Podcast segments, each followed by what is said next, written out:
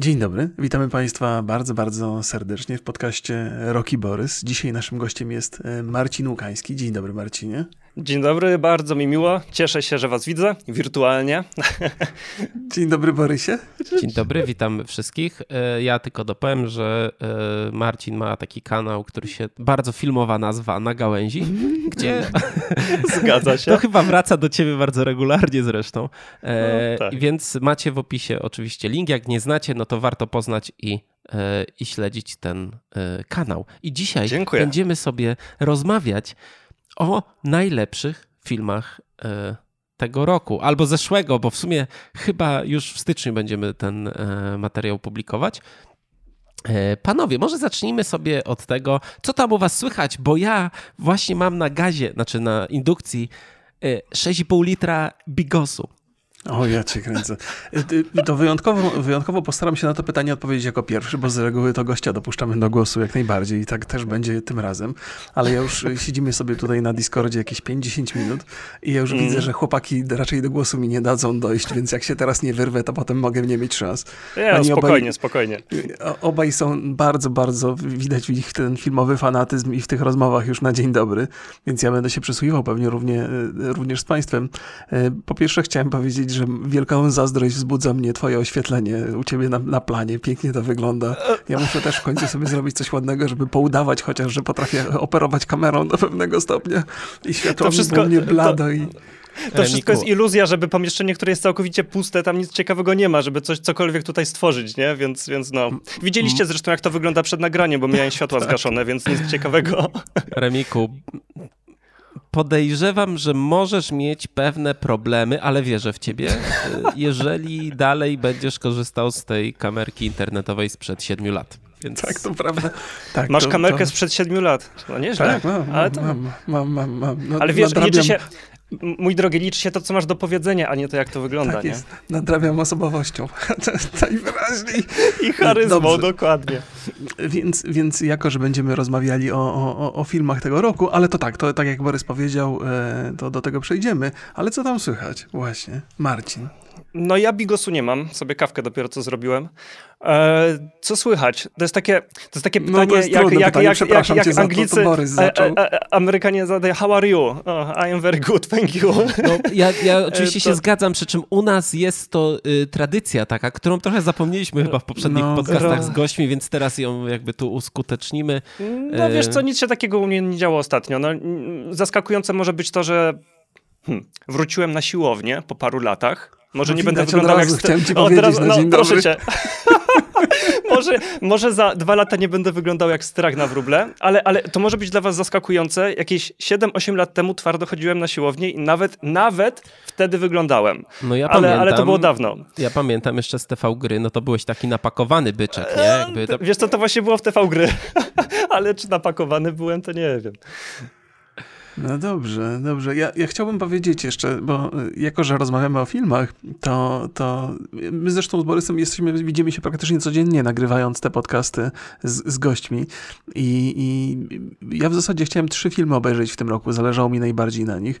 Y, Dune, Spidermana i Matrixa i tak się akurat złożyło, że i na Spidermana i na Matrixa trafiło mi na kwarantannę, więc y, o. co prawda mogę wychodzić z domu, ale do kina już nie chcę siedzieć, bo boję się, że tam mogę po, pozarażać, o ile do sklepu pójdę, pójdę, żeby coś tam kupić, to do kina bym nie chciał na dwie godziny, więc dwa takie dosyć ważne dla mnie filmy, ja nie wiem czy ważne, czy nieważne, one są różnie oceniane, to niestety mi ominęły i niestety nie znajdą się w mojej, w mojej, w mojej klasyfikacji. Wy mieliście panowie okazję obej oglądać te filmy, czy w ogóle nie, nie, nie planowaliście? To nie są wasze chyba klimaty, nie? Znaczy, wiesz co, Może Dune widziałem, Dune widziałem mhm. oczywiście, to e, bo to jak najbardziej. Tak, tak, tak, ale Spidermana nie zdążyłem i Matrixa nie zdążyłem. Matrix wczoraj chyba miał premierę, znaczy jak nagrywamy, to chyba wczoraj. No, no, no, tak, tak. E, przez chwilę myślałem, żeby może dzisiaj rano skoczyć, ale za dużo roboty, więc nie zdążyłem tych dwóch filmów obejrzeć też. A ty, Borys? Mm, ja Dune oczywiście oglądałem dwa razy nawet. E, I Matrixa, no nie wiem, no mi się zapaliły wszystkie czerwone lampki, wszystkie flagi po prostu przy tych wszystkich zwiastunach, więc no ale ty jesteś fanem Już... przecież Matrixa, to nawet ze względu na... Ale ja jestem fanem pierwszej części, no, ale to, a jeszcze to, no... mamy drugą, trzecią. No ale to trzeba celebrować swoje, no, no dobrze. W szczególności dobrze, trzecią, yy, więc yy, zresztą ja mam tak, że ja nie jestem fanem światów. Czy mhm. bohat... Nie, nie, mo, może powstać 40 Matrixów kolejnych. To nie jest dla mnie wystarczający powód, żeby to sobie oglądać. Ja lubię dobre filmy, a Matrix dla mnie jest takim bardzo kultowym filmem, którego oglądałem z 80 razy, więc yy, i regularnie wracam, co roku go oglądam. Mam tak, taki straszny sentyment. To był pierwszy film, który miałem na komputerze i ja go potrafiłem pięć razy dziennie obejrzeć yy, na takim monitorze 14 cali CRT.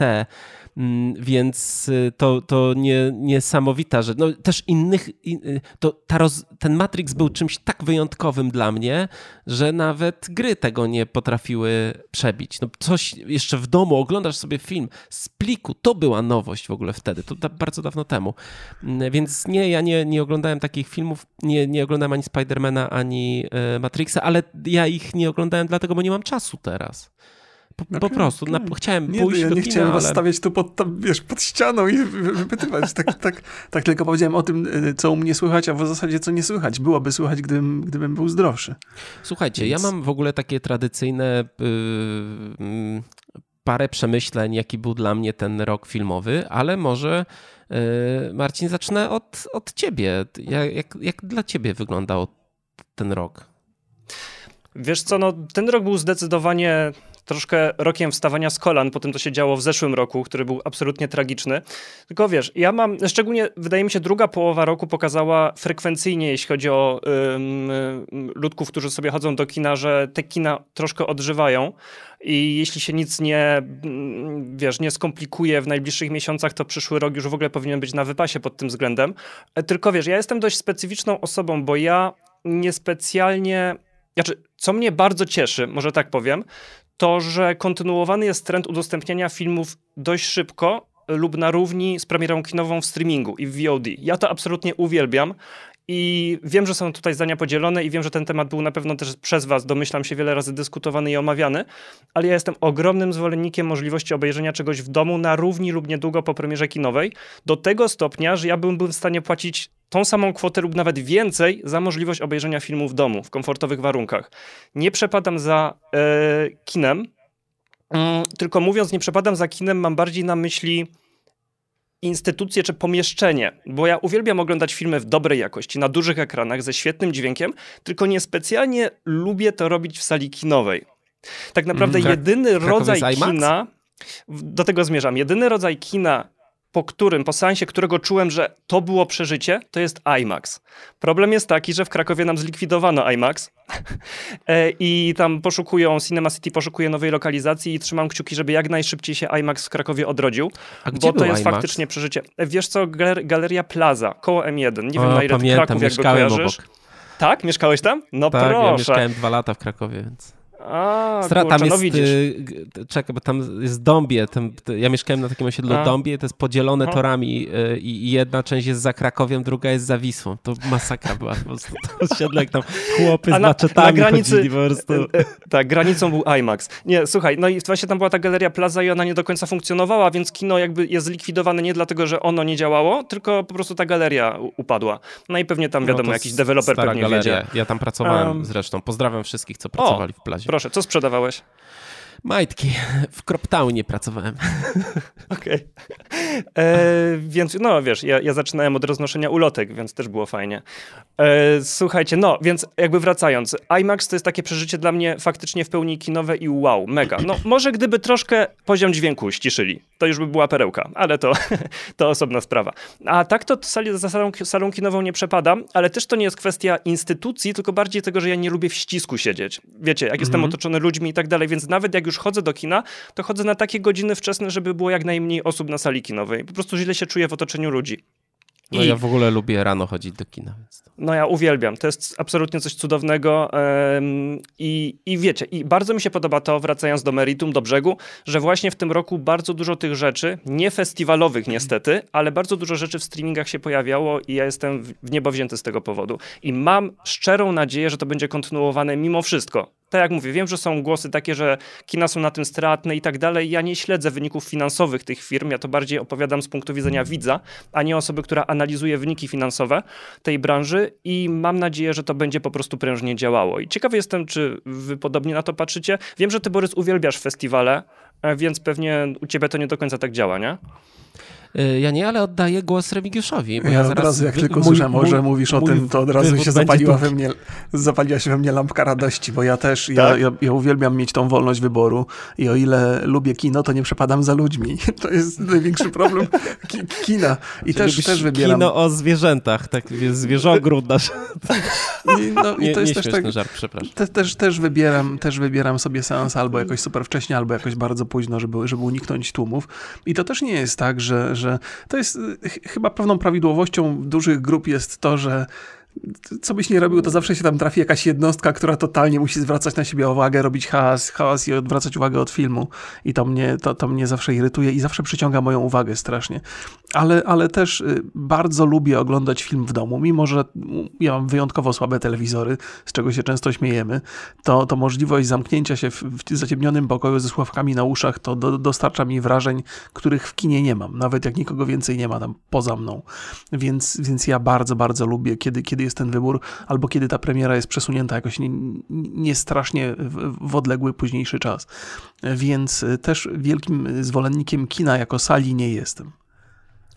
No to ja jestem. Znaczy, rozumiem y, wszystkie patologie kina. Kiedyś Wąziu miał taki rant na kina straszny i mm. tam jest dużo, dużo, y, dużo racji w tym miał, y, że trochę chodzenie do, do multiplexów branie popcornu Pepsi i oglądanie pół godziny reklam y, jest trochę frajerstwem. No ale z drugiej strony ja w tym roku byłem ponad 30 razy grubo, Boże, 40 razy w kinie chyba, z czego większość na festiwalach. I na festiwalach ta kultura oglądania jest zupełnie inna. Po pierwsze, jak się na Nowych Horyzontach i na American Film Festival, jeżeli spóźnisz się, to nie wchodzisz. Nikt ci nie przeszkadza.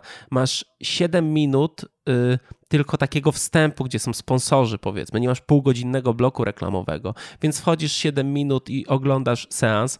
E, przede wszystkim ludzie nie przeszkadzają, jest cicho na sali. No ja nie, ja przy, no, no, miałem jakieś takie pojedyncze sytuacje, że ktoś tam, nie wiem, ciamkał, kasłał albo coś jakiś przeszkadzał, no ale dla mnie festiwale to jest rzeczywiście coś takiego istotnego, w szczególności Nowe Horyzonty i American Film Festival. E, I mm, ja mam, ja wracam teraz, ja lubię oglądać, ale lubię też oglądać w domu i w domu oglądam codziennie praktycznie coś. W tym roku trochę gorzej mi poszło, bo miałem bardzo dużo pracy e, i te, nad, głównie nad moim serialem po prostu były takie momenty, gdzie ja wchodziłem w taki rytm montażowy i, i ileś tam na przykład dni. No i wtedy na przykład nic nie oglądałem. Więc e, jak sobie zrobiłem takie podsumowanie, to obejrzałem około 180 filmów. Mówię około, ponieważ Filmweb mówi mi 170 coś, ale jeszcze takie rzeczy oglądałem, których nie ma na Filmwebie, krótkie metraże, więc jakby myślę, że 180 filmów to jest najmniej chyba od czasów, jak e, właśnie montowałem wszystko z nami w porządku i wtedy też nie miałem czasu na oglądanie, bo robiłem swój film. E, więc 180 filmów. W sumie, jak, jak pomyślę o tym, jakie filmy w tym roku oglądałem, oglądałem, byłem dość na bieżąco, muszę przyznać to był świetny rok dla filmu. I może nie był to świetny film dla wielkich, drogich widowisk, ale ja obejrzałem mnóstwo fantastycznych e, filmów. Niestety część z tych moich, z tej mojej e, dziesiątki powiedzmy naj, e, najlepszych, część w ogóle nie mają. Ja wczoraj sprawdzałem, co jest na VOD, co jest dostępne. Część w ogóle nigdzie, nigdzie nie ma, ale, no ale tak jak mówię, dla mnie to jest po prostu y, cudo. Ty, ty kiedyś reklamowałeś OLEDa? E, LG, tak, tak, tak, tak, LG, LG. Nawet masz, masz jakiś kontakt prywatnie. Remikowi podeślij, bo to... Już to zaraz za, za ten, pod stołem zaraz tam przekażę. Ja, ja też jestem, y, miłość, ja też cieszę się, że na przykład seriale weszły na tak wysoką półkę jakościową y, i one zapełniły to, co ja w kinie bardzo lubiłem, czyli Y, kino środka. Mm, to jest takie kino, które ma normalną strukturę narracyjną, ale jest autorskie na przykład.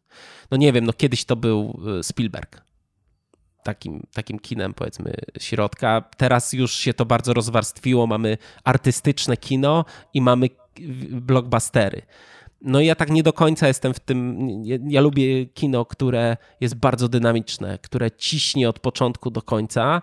Y, I to, a, a nie lubię Marvela za bardzo, więc ja w serialach znalazłem e, też, ale w seriale to jest zupełnie inny temat. Więc ja bardzo dużo oglądam w domu, ale mimo to uwielbiam kina, już tu zamykam ten, ten wątek. Mm -hmm, To nie, co? Ja to chciałbym, chciałbym, no, no, no. No mów, mów, mów.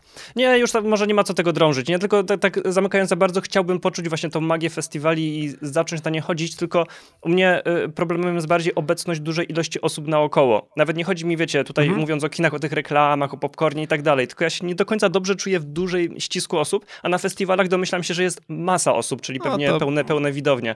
Polecam Więc, y, Krakowski Festiwal Filmowy, poranne, y, poranne seanse, konkursu polskiego. To tam spokojnie jest miejsce.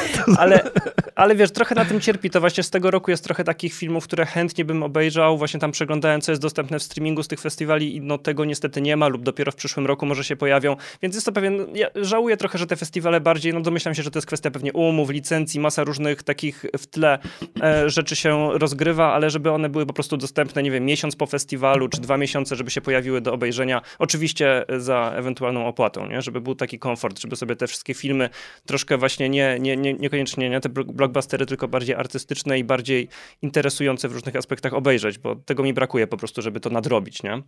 No tak, tak. No a część, no tak, to, to ja powtarzam cały czas. Dużym plusem, w szczególności Nowych Horyzontów, jest to, że część z tych filmów nigdzie nie zobaczysz. Nigdzie. Ani na torrentach, ani na, e, na VOD. Nigdzie one po prostu nie, nie trafiają. Znikają z mhm. dystrybucji i, i, i tyle. A czasami to są bardzo wartościowe rzeczy, a czasami nie.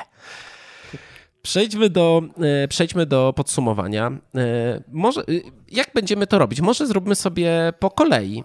Czyli zaczniemy od Marcina. Marcin, ty masz swoją topkę? E, mam topkę, ale pięciu, bo na pięciu omawialiśmy, więc pięć wybrałem. Dobrze, ale jak dobrze. ty masz dziesięć, to chętnie posłucham o. Ja mam, o, ja mam, ja mam dziesięć, ja mam taki zwyczaj robienia dziesięciu od. 20 chyba lat. Więc... Ale wiesz, jak obejrzałeś 180 filmów, to masz w czym wybierać, nie? No mam, mam, ale ja mam, ja w ogóle mam tak, że ja naprawdę od, nie wiem, bo od czasów liceum robię te topki, topki filmów. Kiedyś znalazłem w domu w ogóle listy takie fizyczne listy filmów, jakie, jakie obejrzałem w danym roku, nie? I tam było tak, że tam było 750 filmów chyba, więc no trochę mi daleko do tego roku, gdzie oglądałem 5 filmów dziennie non-stop.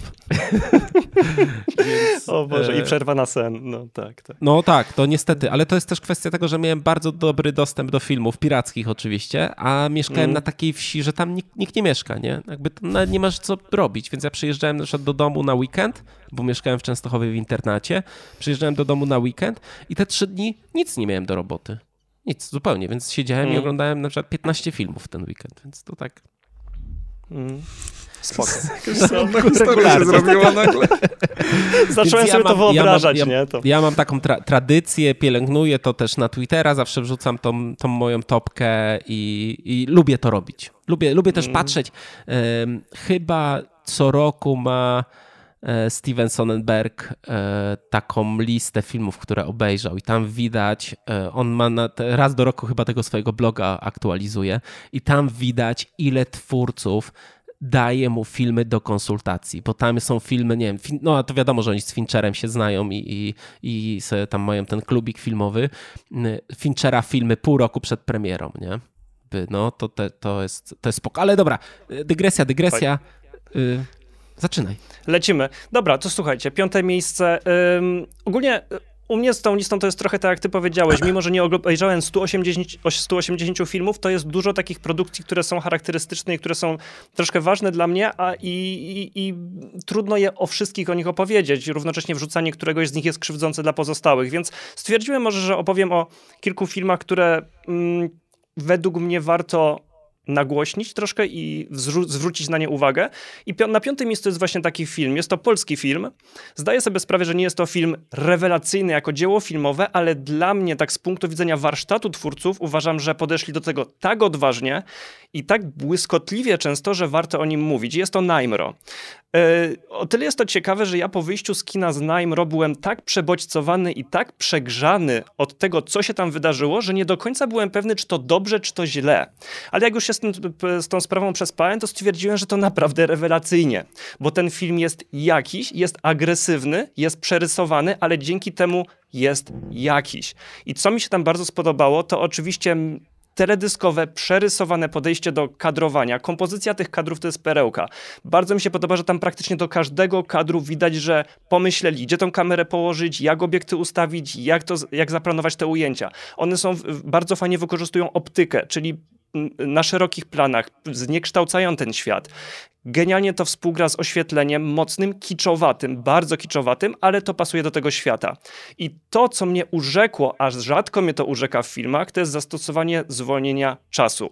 Ja ogólnie do slow motion mam podejście raczej negatywne, o tyle, że Wiecie, zwolnienie czasu to jest taka technika, którą można zastosować powiedzmy do byle czego i to coś w zwolnionym tempie zawsze będzie wyglądało 3-4 razy lepiej. I ze zwolnieniami czasu bardzo często nawet znani reżyserzy nie radzą sobie. Prezentują sceny, które po prostu nie wybrzmiewają, wręcz są karykaturalne. Ja mam wręcz przed oczami, nie pamiętam u kogo to było, sceny w zwolnionym tempie, gdy, nie wiem, pomarańcze ze straganu spadają. Nawet nie wiem, czy to nie u Gaja Ritchie było, czy u któregoś takiego reżysera. I no, no po prostu to jest śmieszne.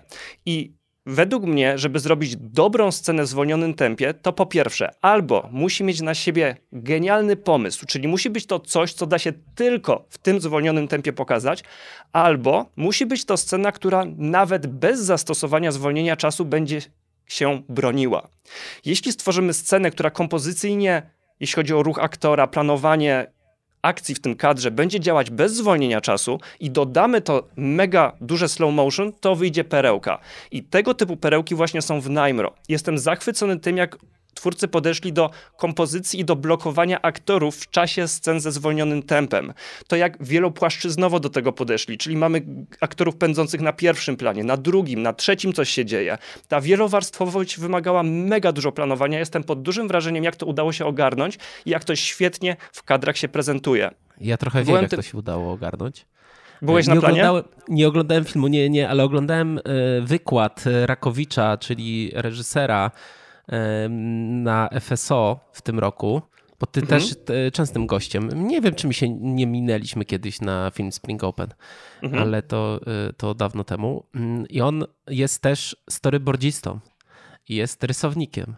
To wszystko było bardzo dobrze przygotowane, przemyślane. E, w ogóle polecam e, ten, ten jego wykład. On trwa chyba godzinkę, może nawet trochę więcej, ale pokazuje mhm. storyboardy, pokazuje o, dokładnie e, jak myśleli o filmie na etapie scenariusza i storyboardów, co i jak mogą zrobić z efektami. I ta celowość, mhm. oni dokładnie wiedzieli, co chcą uzyskać, i właśnie jeżeli stosujesz jakiś, to, to, trochę co mówiłeś, jeżeli stosujesz jakiś efekt, musisz mieć cel w tym. Jeżeli nie ma, mhm. jeżeli to jest tylko puste, no to wiadomo, że to y, tak, y, tak działa. Ja tego filmu jeszcze nie obejrzałem, ale czekam, no właśnie, jak będzie na VOD jakimś albo coś. Polecam, ale właśnie widać, widać to, o czym mówisz, że jest to zaplanowane. To ze storyboardami, co mi powiedziałeś, to mi się bardzo skojarzyło z Mad Maxem, tym na Drodze Gniewu, gdzie tam wszystko było idealnie zaplanowane wszystko, na storyboardach, tak. niemalże jak komiks i dlatego tak świetnie w montażu działało potem, ale to taka dygresja tylko.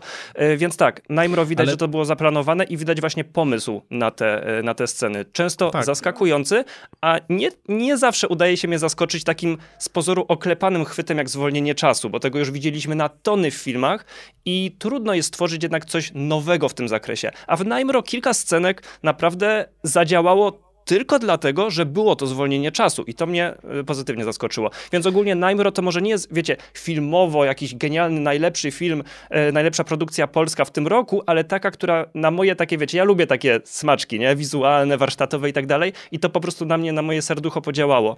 I był to film na pewno jakiś i według mnie warto go promować właśnie, żeby, wiecie, ta, ta odwaga twórców jakoś zaprocentowała, żeby było więcej takich, e, takich produkcji, e, wiecie, gatunkowych. Ja cię, ja cię jeszcze zatrzymam na chwilę, bo ja Najmro też nie oglądałem. Jakbyś parę słów powiedział, o czym to jest film, bo jak wiem, jakie tam techniki zostały użyte i bardzo to brzmi interesująco, ale co to za film w ogóle jest?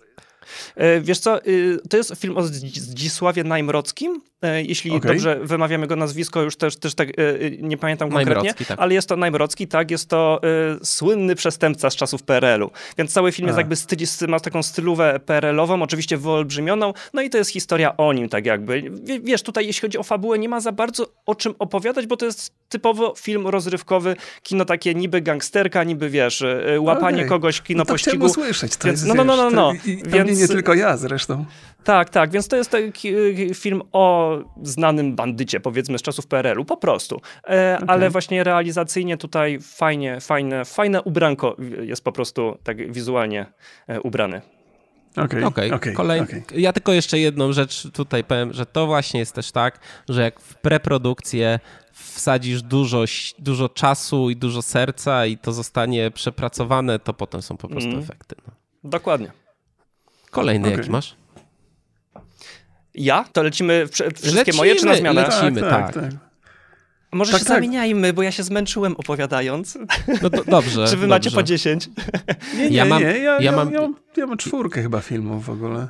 Ja mam 10. Dobra, no to, to, to może to, ja. To mówmy na zmianę, bo, bo wtedy. Dobra. No, no, no. Dobrze, no jasne, jak najbardziej. Ja mam film Pozerka Noah Dixon i Ori Sergiewa. E, to jest historia młodej dziewczyny, która z nudów zaczyna robić podcasty. Właściwie to są takie słuchowiska z wywiadami, z muzykami niezależnej sceny Columbus. Są takie rzeczy, że wiesz, że ona idzie na koncert, nagrywa, nagrywa z nimi wywiady, więc to jest takie dosyć, dosyć złożone.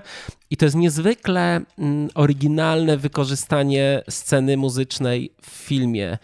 Ja i ta scena jest bardzo wiarygodnie pokazana i ciekawie. To bardzo rzadko dzieje się e, w filmach, żeby tak, tak to wnętrze jakiejś grupy, takiej bohemy e, pokazać dosyć sprawnie. Film ma trochę swoich wad, y, y, ale ja mam po prostu słabość do, y, do filmów o muzyce. Niestety tego filmu nigdzie nie ma na VOD, nie można, nie można zobaczyć, ale to było taka, taka perełka dla mnie, taki film z American Film Festival, który mnie tak ukuł. I to jest debiut w ogóle super zrealizowany technicznie. To jest też dla mnie. Na, naprawdę niez, niezła rzecz. Ja może dojdę do piątki, bo ja szybko przelecę te filmy. Dobrze. Okej, okay, okej. Okay, Ósme śmiało. miejsce to jest Zola e, Janicza Brawo. E, on jest dostępny na VOD, więc można sobie zobaczyć, zdecydowanie polecam. Film na podstawie 144 tweetów napisanych w 2015 roku. Jest to historia 19-letniej tancerki erotycznej, która za namową koleżanki jedzie na Florydę, żeby zarobić trochę grubego szmalu. I oczywiście pojawia się tam masa problemów, e, masa zwrotów akcji i komplikacji. My przy okazji poznajemy to bardzo takie brudne, nocne życie, ale ten film urzekł mnie tym, że ma niesamowite patenty łączenia dźwięków tła z muzyką. To jest taka rzecz, która mnie tam. E, bardzo tak, mówię, wow, tam taki, taka jest scena z piłką, która, go, ja nie wiem jak oni to zrobili w ogóle, goście no. odbijają piłkę w rytm, to musieli, wiadomo, wcześniej przećwiczyć, to, to, to nie, nie, ma tak, ale dokładnie w rytm jakieś tam chłopaczki między sobą odbijają tą piłkę, super to jest ogarnięte, ileś tam tych patentów się pojawia w tym filmie, dlatego bardzo film jest zrobiony na taśmie 16 mm, więc może nie najlepiej to wygląda w kinie, muszę przyznać, no ale ma taką ostrą, ziarnistą stylówę, może się to podobać. Ja, może, ja nie jestem wielkim, wielkim e, fanem. Numer 7 u mnie to jest Czarny Niedźwiedź, Lawrence Mission Levin i to jest na HBO do obejrzenia i to jest historia kręcenia niezależnej etiudy filmowej, przy czym my tą etiudę oglądamy niesamowity pokaz, e, nie, nie, pokazanie takiego, takiej toksyczności na planie filmowym, bo my oglądamy tą etiudę, a potem oglądamy, jak oni kręcili tą etiudę. I to jest, ta etiuda jest słaba w ogóle. To jest w ogóle, oglądam ten film i nie znam go zupełnie. Puszczam, po prostu sobie go oglądam, wiesz, puściłem jakiś film, który nie znam i mówię, boże, Jezu, zegarek co chwilę. Mówię, no to nie jest, to nie jest najlepsza rzecz. A potem bach, odwraca się wszystko. Nagle pojawiamy się na planie, pojawiają się problemy na tym planie. Okazuje się, że tam jest bardzo dużo toksyczności. To są rzeczy, o których się słyszy, o których teraz zresztą też mówi się o relacji reżysera z aktorami, to w jaki sposób się wymusza pewne emocje na, e, na aktorach. Tutaj jest bardzo dobrze e, pokazane, polecam, jest na, na HBO i gra tam, Boże, jak ona się nazywa, e, ta Spark and Recreation. Mm, ona teraz gra w takich dużych ilościach. E, Aubrey Plaza? O, tak, Aubrey dokładnie, Plaza? Aubrey Plaza.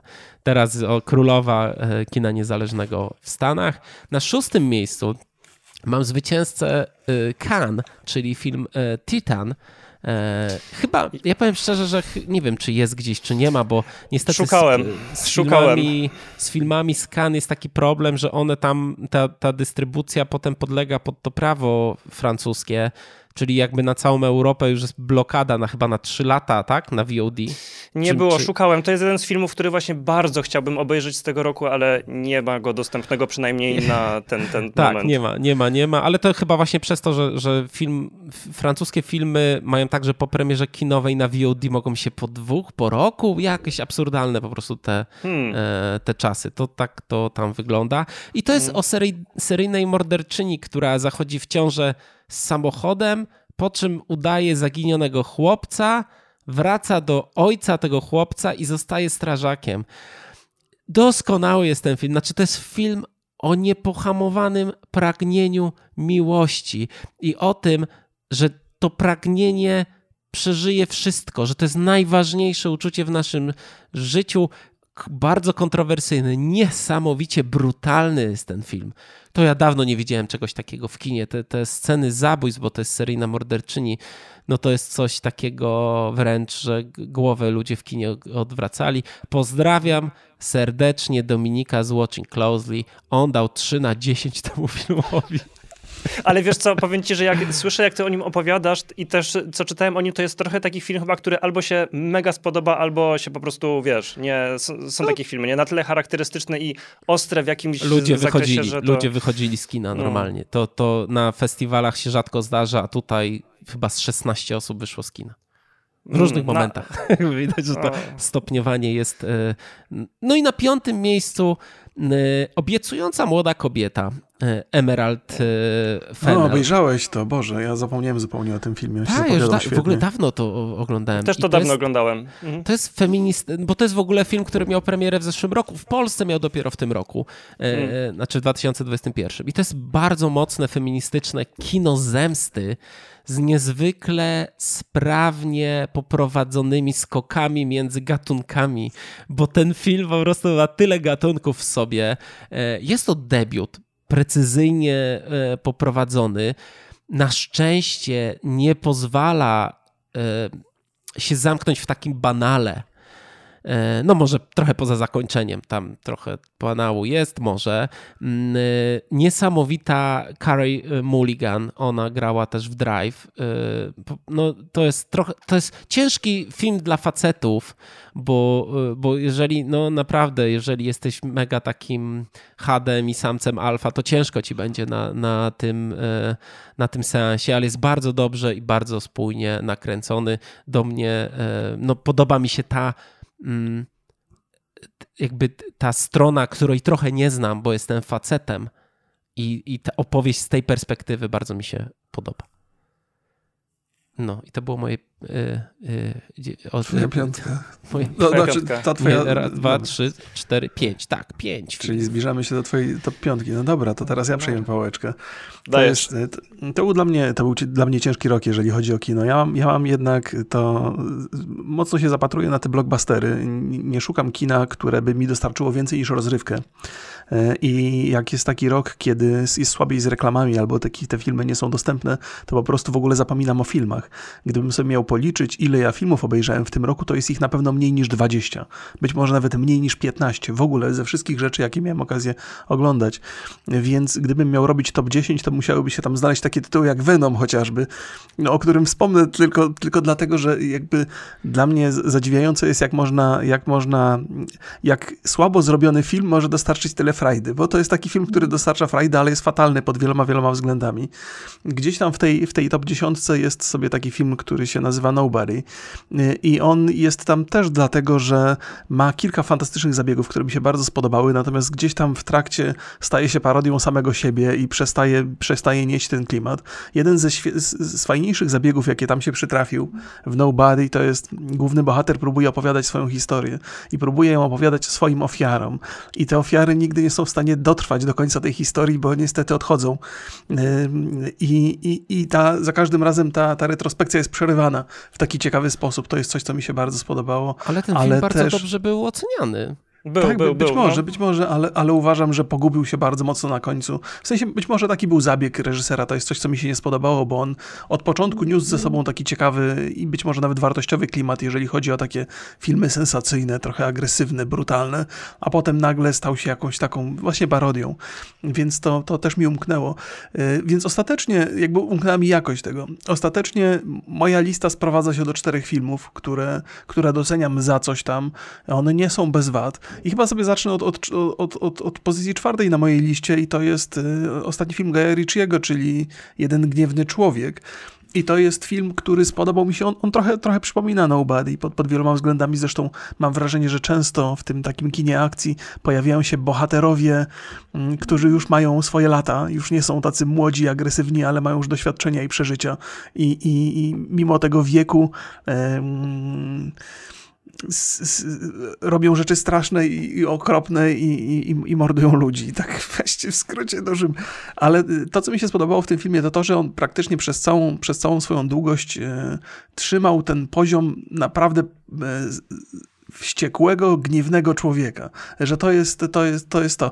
Tam gdzieś od czasu do czasu zdarzał się taki czarny humor, który trochę z tym zrywał, co mi, co mi odrobinę przeszkadzało, ale ten gniew był bardzo odczuwalny. To jest coś, o ile mógłbym dyskutować na temat tego, czy fabuła została dobrze, dobrze ułożona, to jest coś, co w ogóle mnie akurat w tym przypadku nie interesuje, natomiast ten gniew był tam pokazany bardzo, bardzo wyraźnie, co w kinie sensacyjnym, które jest nastawione na rozrywkę, na akcję, nieczęsto się udaje. Więc, więc to jest coś, co trafia u mnie na miejsce czwarte, ale mam takie podejrzenie, że tylko dlatego, że coś musiało trafić na to czwarte miejsce, a ilość filmów, jakie obejrzałem w tym roku jest zatrważająco niska. Y, ty okay. oglądałeś? Y, ten film, o którym teraz nie, tego Gaia Ritchie nie oglądałem. Ja też nie, też nie oglądałem, nie ale oglądałem ten poprzedni i mi się bardzo podobał. A, Revolver, Gentle... nie, poprzedni nie. był... Gentleman. Gentleman. Gentleman był super, tak, tak. No, tak, tak, tak. Ja widziałem, jest spoko, nie? E, spoczko, dobra. To co, ja? Czwarte? Tak, opowiadaj. Tak. Ja, słuchajcie, ja to w ogóle czuję, jakbym sobie w kolano wbijał już śrubokręt, opowiadając o swoich najlepszych filmach w tym roku, ale niech będzie. Ale rany, no przecież to, co się podoba, no wiesz, nie ma, nie ma, nie musi nikt tutaj wymyślać kina artystycznego, wiesz, ten. E, słuchaj, e, słuchajcie, czwarte miejsce. Na, na czwartym tak naprawdę mógłbym bardzo dużo filmów wrzucić, e, więc stwierdziłem, że może opowiem po prostu o tym, który widziałem niedawno, e, a który mnie zauroczył. Jest to Świnia z, z Nicolasem Cage'em. Ja ogólnie bardzo nie lubię... Nie dostałem się na ten film. Ale on, jest na VOD dostępny. Obejrzeć, on, jest na VOD dostępny. on jest na VOD dostępny. E, można go spokojnie obejrzeć. No tylko do wykupienia, w sensie nie w streamingu, tylko tam musi, musi, musisz... Ja go na Rakuten TV obejrzałem. E, mhm. i, e, ale jest też w innych miejscach. No, w każdym razie, ja bardzo lubię wolne kino, wręcz uwielbiam, w momencie, gdy to wolne tempo jest uzasadnione atmosferą czy odpowiednim poprowadzeniem historii. I Świnia jest bardzo wolnym, melancholijnym, poruszającym filmem paradoksalnie. Ja o fabule może za dużo nie powiem, bo tak, tak, tak, naprawdę odkrywanie tej fabuły jest jednym z dużych atutów tego filmu. Zaczyna się, może powiem jak się zaczyna. Zaczyna się tym, że poznajemy bohatera, który mieszka na odludziu i ma świnie i szuka trufli. no i te trufle sprzedaje. W pewnym momencie wpada mu ekipa i tą świnię kradnie. Więc on wyrusza, żeby świnię odnaleźć, bo ją po prostu kocha, jako zwierzaka. Taki John Wick. I Okej, okay, słyszałem, gdy zaczynałem oglądać ten film, Z, widziałem porównania do Johna Wicka, ale to jest kompletnie, to, to, to, to, totalnie. Jedyna rzecz wspólna z Johnem Wickiem to jest to, że mu kradnie ktoś zwierzę. I słuchajcie, jest to piękna, powolna, wzruszająca, melancholijna opowieść, która genialnie odkrywa wszystkie karty. My na początku wiemy tylko tyle, że jest jakiś gość, który ma świnię i szuka trufli. I o co chodzi? Kim on jest? Dlaczego idzie za tą świnią? Y, kim są ludzie, których on spotyka? Okazuje się, że to jest ważna postać, która ma ogromny wpływ na społeczność, wokół której się cały film rozgrywa. I ten film kończy się też bardzo tak poruszająco. Y, on wbrew pozorom, bardzo podoba mi się rola Nicolasa Cage'a tutaj. Nie spodziewałem się, że on aż tak dobrze będzie w stanie to poprowadzić. Podoba mi się tempo tego filmu, że ono daje oddech, daje możliwość pomyślenia nad tym, co, co, co widzimy, co obserwujemy, daje czas na zastanowienie się. Podoba mi się grading kolorystyczny w tym filmie. Jest taki piaskowo brązowy, ziemisty. Świetnie to pasuje do opowieści. Ja już tu nie chcę nawet posuwać się do takiej klasycznej, standardowej metafory, że mamy kwestię grzebania za truflami w ziemi i mamy ziemisty kolor gradingu, chociaż to się bardzo nasuwa, takie porównanie, ale bardzo ładny. Ten film jest plastyczny, jest wyjątkowo miły do, w, w oglądaniu, z, zaprasza nas do właśnie przemyśleń na temat świata konsumpcjonizmu, może nawet naszego jakiejś tam egzystencji, no jest bardzo zaskakujący. W ogóle nie spodziewałem się otrzymać tego rodzaju kina. E, I polecam wam, bo tak jak mówię, jest dostępny na VOD i myślę, że można z tego filmu coś ciekawego wynieść e, dla siebie. Bardzo interesująca produkcja. A właśnie do tego Johna Wicka, od tego zacząłem. Przeczytałem o tym filmie, zobaczyłem Nicolas Cage, kolejny film tam klasy B. On lubi w takich dziwnych produkcjach występować. John Wick pewnie będzie jakaś sieka, nie? A tu się okazuje, że kurczę, całkiem poruszające kino, więc polecam wam. Jest na Cinemanie. Też jest. Jest w kilku miejscach. Nie tylko na Rakutenie, tylko też w innych też. No, można spokojnie obejrzeć. Okej. Okay. To ja moje miejsce piąte, bo to y, jestem, z wa- z, jestem tak, tak, w tak. plecy tak. z, z, z wami. E, to jest na Rauszu Tomasa Wintenberga. Też film z zeszłego roku, ale w Polsce miał premierę w tym. No i to jest duński laureat y, Oscara. E, historia opowiada o czterech nauczycielach, którzy postanawiają sprawdzić, czy, te, czy rzeczywiście im brakuje 0,5 promila żeby mieć lepsze życie, żeby lepiej odbierać to życie. Mm, to mi się podoba, my już rozmawialiśmy o tym filmie w mhm. podcaście, więc ja nie będę się tutaj rozwodził, ale e, ja bardzo, bardzo mi się podoba, że nie ma tutaj niczego wprost. E, za to za to jest jakby takie, to jest bardzo sprawne angażowanie widza w tą historię mm, i, i też jest tak, że al, że jest to problem alkoholowy bez takiej strasznej patologii jak u Smarzowskiego, że jak u nas się mówi alkoholu, to musi to być po prostu latanie z siekierą za babą e, i picie czystej wódki po prostu litrami z butelki. A tutaj ten, ten problem wydaje mi się, że jest bliższy temu, co, co moja bańka, co, co, co moi znajomi mogą mieć. E, mogą mieć te problemy. No jakby czuję, że on jest bardziej szczery w tych mhm. problemach mhm. niż takie ekstremalne e, pokazywanie patologii. No i świetne aktorsko, no co ja mam mhm. powiedzieć. Tak, tak. Na Rauszu uwielbiam. Jest to jeden z tych filmów, który też mógłby trafić na to czwarte miejsce. E, bardzo mi się z tym, w tym filmie spodobała lekkość, ale co ma na myśli? Lekkość nie, że mamy lekki temat, czy mamy, wiecie, taką przaśną komedyjkę, tylko lekkość warsztatowa, lekkość w podaniu tego tematu i bardzo dużo wydaje mi się, że na to składa się raz, bo ten film nie jest nakręcony jakoś rewelacyjnie, tam nie ma jakichś kosmicznych zabiegów montażowych i tak dalej, ale... Jest tak mm, porządnie, ale, ale tak, bez, tak, jest porządnie, stylu. w sensie, tak, tak, tak, ale bez, bez stylu tak, jest, jest po prostu porządnie, porządnie nakręcony, ale co właśnie za tą lekkością, to taką naturalnością przemawia, to oczywiście scenariusz i gra aktorska. Ten aktorsko ten film mógł zostać położony wybitnie, a jest przepięknie zagrany przez każdego z tych, z tych aktorów. E, nie znam jeszcze nazwisk wszystkich, no bo to nie są mi znani aktorzy, poza oczywiście Matsem. Mm. No i ten drugi, co gra też w hollywoodzkich, filmach, w hollywoodzkich filmach, ale ja nie pamiętam, jak on się nazywa. Okej, okay. ale, ale jest to piękny film, temat trudny, podany z wdziękiem, z taką właśnie lekkością. To, to no, no cudowne kino. Bardzo mi się również podobało na Rauszu. Ja tutaj nic, nic dodam, e, nic więcej nie dodam, poza tym, co żeśmy już mówili na podcaście, więc, więc nie, będę, nie będę się dodatkowo produkował, natomiast przejdę do swojej wyjątkowej listy. E, kolejny film u mnie, i to zupełnie bez wstydu, to jest Free Guy, e, który, który mieliśmy okazję oglądać. Chyba też żeśmy mieli okazję o nim rozmawiać. Tak, robiliśmy cały odcinek. To jest, ja jestem w ogóle zafascynowany tematem sztucznej inteligencji i tego, w jaki sposób różni ludzie, różni twórcy, czy to w książkach, czy w grach, próbują pokazać, w jaki sposób sztuczna inteligencja miałaby się pojawić u nas, skąd pochodzić i jakie, byłby, jakie byłyby relacje pierwsze. Oczywiście w Free Guy'u to jest, to jest przede wszystkim komedia i ona powagi w sobie żadnej nie ma, zresztą tego bym wcale nie szukał. Natomiast y, to jest to, co, co, co mnie ujmuje, czyli ta sztuczna inteligencja plus świetne połączenie tego świata ze światem gamingowym, gdzie pierwszy raz miałem takie poczucie, że, że, że nie ma w tym żenady, że, że jakaś y, ze strony twórców jest jakieś zrozumienie dla tego świata, świata gamingowego. Oczywiście nie wszystko zostało oddane w, oddane w 100% poprawnie, można, są rzeczy, do których można się przyczepić, ale to jest świetna próba do zrobienia gamingowego filmu i, i, i zresztą chyba to się do, dosyć dobrze obejrzało, jest, jest, jest dobrze oceniane. Niewiele należy oczekiwać po tym filmie, to nie jest, to nie jest y, przeżycie najwyższych lotów, ale mimo to sprawia dużo frajdy. Zresztą zrobienie dobrej komedii nie jest rzeczą prostą, zwłaszcza dzisiaj, a to się udało, więc u mnie on jest w tej, w tej piątce. Ja tutaj nie zgodzę się z tą trochę, ponieważ uważam, że to jest naprawdę porządny, porządny film. I o tak pierwsza, przecież to pierwsza, z się nie zgadzasz. Nie, powiedzieć tak, no nie ma co od niego tutaj wymagać. No bo ja mam, ja mam teraz kompleksy, jak słyszę o filmach, no jakich wy no mówicie, to... Nie to... miej kompleksów, eee, proste. To jest, mam prawo jest, mieć kompleksy.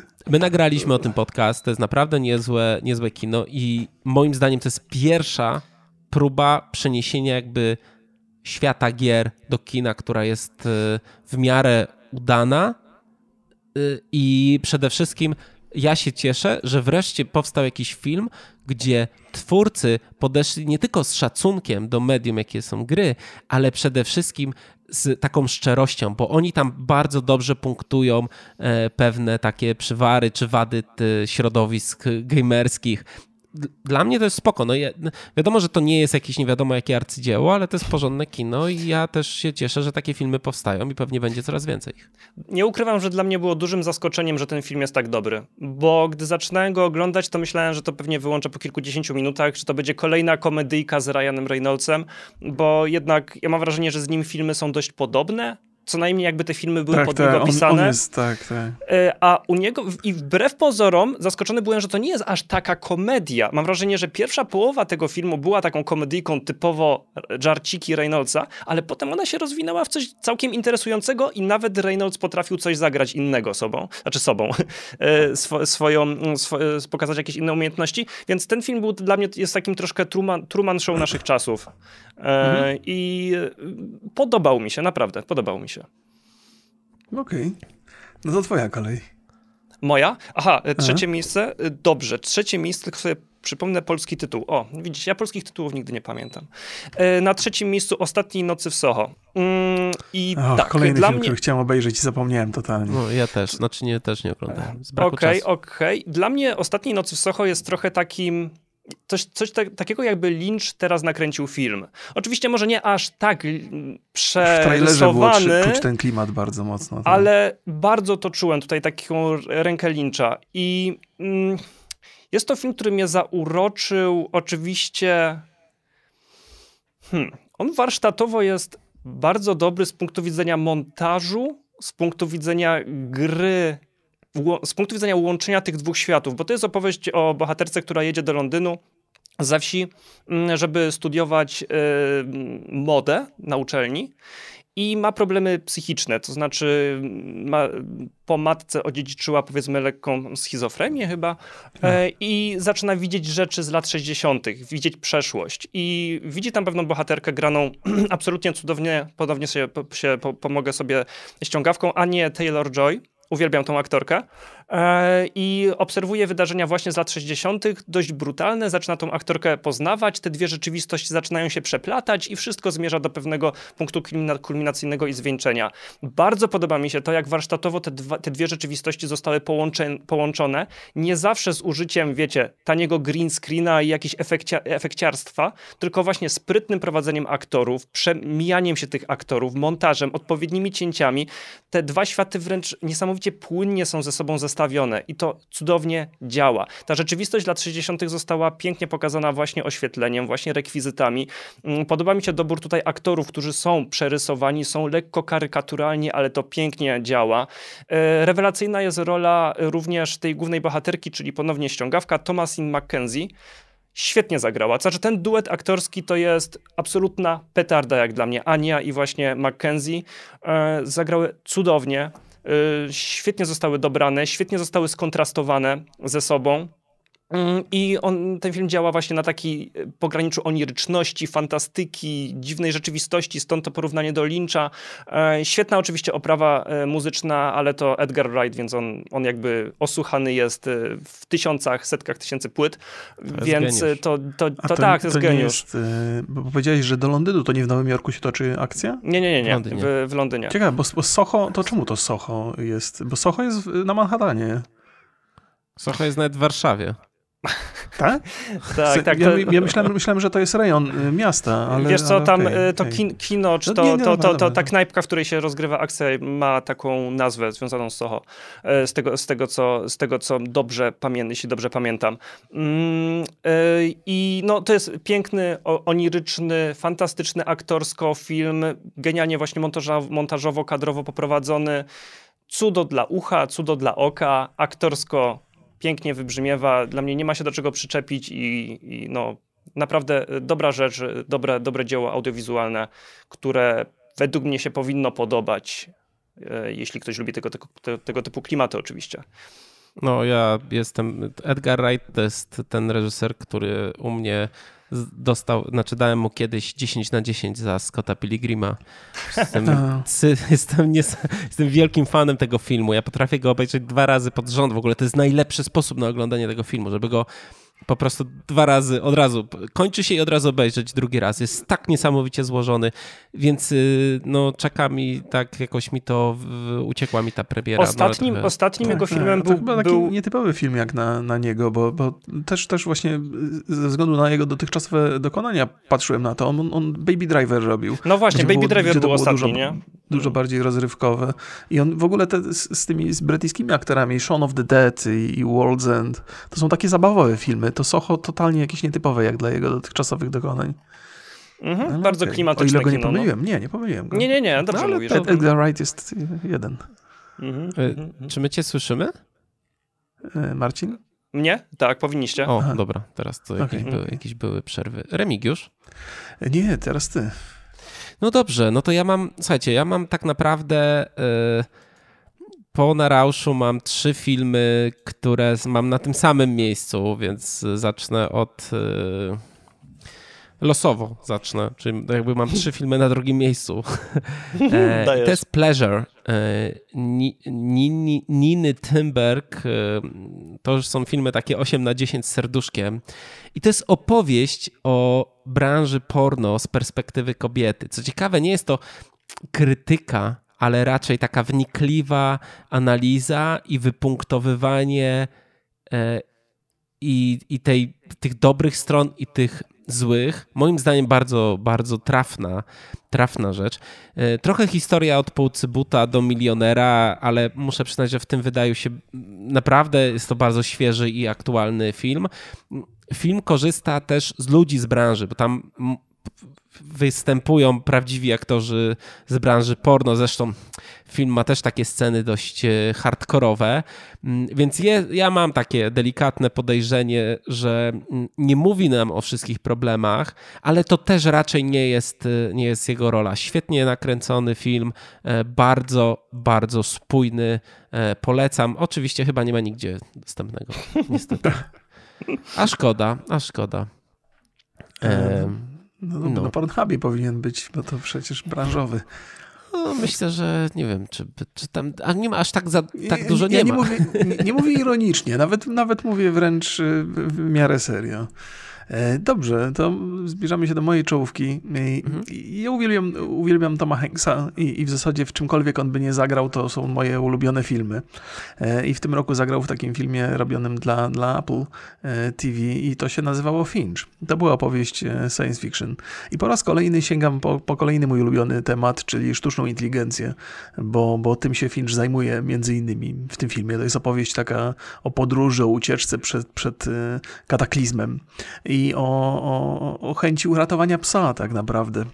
I, no i zbudowania sztucznej inteligencji, która tego psa będzie chronić. Jakby banalny, banalny absolutnie pomysł na przetrwanie dla, dla pupila, ale, ale świetna, przyjemna opowieść. To jest w zasadzie film jednego aktora, taki y, bardzo bardzo teatralne to jest, w tym sensie, że, że za każdym razem, kiedy się dzieją e, akcje, to w jakichś zamkniętych, małych pomieszczeniach, albo gdzieś w samochodzie się dużo dzieje, albo w jakimś laboratorium.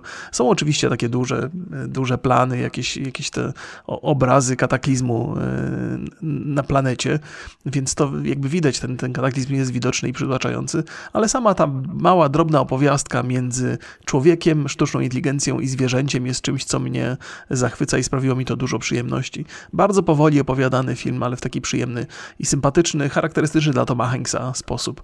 Bo on jednak, mimo tego, że jest niezwykle wszechstronnym aktorem, to myślę, że często mu się przypisuje rolę takiego spokojnego człowieka, który nawet w obliczu jakichś wielkich katastrof i tragedii potrafi zachować spokój, zdrowy rozsądek i, i mieć dobre serce. Więc, więc Finch u mnie jest na, na miejscu drugim.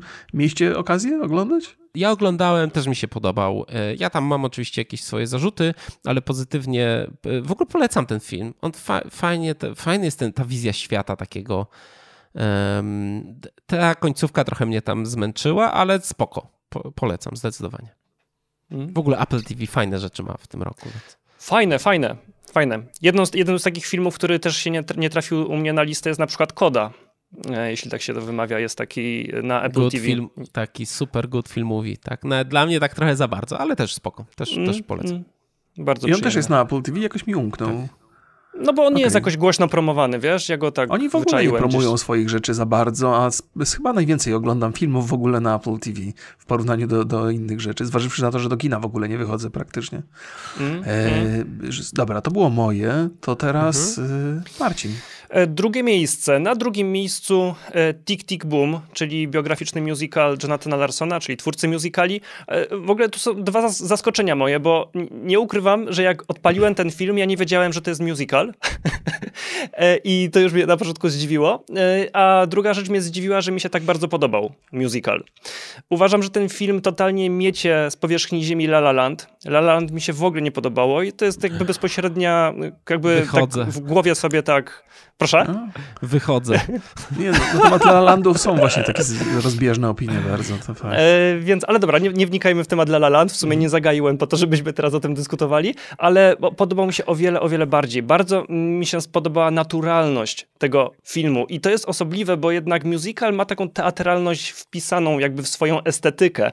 A w Tick Tick Boom cudownie, naturalnie udało się połączyć właśnie świat musicalu, tak to nazwijmy, czyli wykonywanie tych wszystkich utworów z faktyczną ciekawą, poruszającą opowieścią w to wplecioną. I jest to cudowny film, ja nawet nie wiem, czy sobie nie, nie, nie zrobię może kiedyś nawet analizy tego, musiałbym się przyjrzeć dokładnie tym pojedynczym scenom, jak one zostały ze sobą połączone, jak to poprowadzono, że to tak tak, wiecie, tak płynie przed siebie ten, ten, ten film po prostu. Mamy wstawki musicalowe, mamy wstawki narracyjne, wszystko z, ze sobą się miesza, a my czujemy, że to tak, wiecie, właśnie płynie to jest idealne, idealnie, idealne wydaje mi się porównanie, że nie czuć tej sztuczności, nie czuć sztywności musicalu, nie czuć mm, tej teatralności.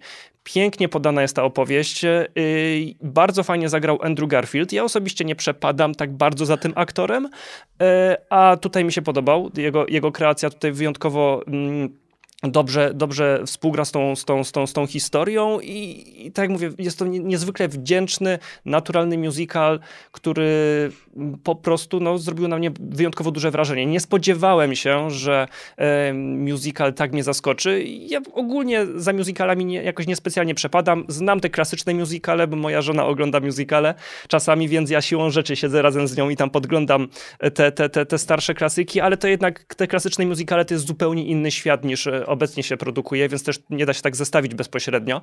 Um, ale Tick Tick Boom jest świetnym filmem, po prostu.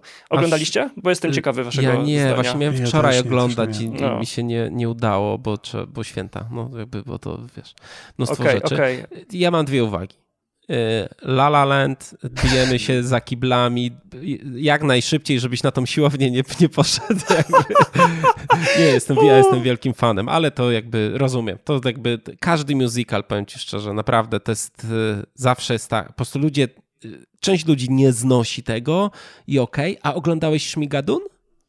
To jest serial, mm. który trochę parodiuje, trochę się naśmiewa, a trochę y, właśnie z tym, z, a trochę jakby bierze dużo z tych klasycznych y, serial, z tych klasycznych musicali z lat Aha. 40., 50. On jest na Apple TV. Y, okay. Co do Andrego Garfielda, Garfielda to jest świetny aktor i on zagrał w jednym z moich w ogóle ulubionych filmów, czyli Tajemnice Silver Lake. Kocham ten film miłością absolutną i y, już chyba ze trzy razy go oglądałem, więc y, no do, doskonale. Pozdrawiam tym razem skazanego na film, bo, bo, wydaje mi się, że on też ma taką miłość do tego, do tego filmu. Chociaż on nie jest jakoś specjalnie ciepło, ciepło odbierany, ja sobie na pewno zobaczę e, Tick Tick Boom, bo to nawet może dzisiaj. Z takim według, mnie, według mnie warto, naprawdę dobra rzecz. Dobrze, dobrze przygotowana, dobrze zrobiona i nawet wzruszająca mimo wszystko. Okej. Okay. Dobra, to y, bo wy już swoje drugie miejsca powiedzieliście, a ja nawet nie tak, powiedziałem tak, trzeciego to było moje drugie. Powiedz, powiedz trzecie i drugie od razu. Dobra, to ja powiem teraz dwa na raz. Yy, moje kolejne drugie miejsce, bo to są, to jest Come On, Come On yy, Mike'a Millsa. E, nigdzie nie ma oczywiście tego filmu. To jest film z, Joaquin, z Joaquinem tak. Phoenixem. E, I to jest chyba najlepszy film, jaki ja w życiu widziałem o wychowywaniu dziecka, o tej relacji z dzieckiem. Tam jest dziewięciolatek. Film opowiada historię dziennikarza radiowego, czyli Joaquina Phoenixa, który e, ze swoim bratankiem podróżuje przez kraj i robi tam wywiady z młodzieżą o ich e, życiu, a potem to życie trochę się zderza z tymi relacjami z tym młodym, młodym człowiekiem. E, no nie, nie jakby ja powiem szczerze, że jestem w szoku, ile ja obejrzałem w tym roku filmów, które aktorsko są majstersztykami. No tutaj jest sposób doskonale. Joaquin Phoenix to już można, Gabi Hoffman, Scott, Scott McNary, McNairy, McNairy, nie wiem czy wy go kojarzycie, to jest gościu, który grał w takim serialu Hold and Catch Fire. To jest jeden z moich ulubionych seriali. To jest Hold and Catch Fire, to jest historia powstawania komputerów PC. w ogóle nie ma chyba też w Polsce nigdzie, y, ale ten młody chłopak, Woody Norman, to będzie gwiazda. Znaczy, serio, jak on tylko nie zaćpie się i nie zachla, jak, jak będzie dorastał, bo niestety z młodymi aktorami bywa, bywa różnie, no to będzie, będzie po prostu Bogiem.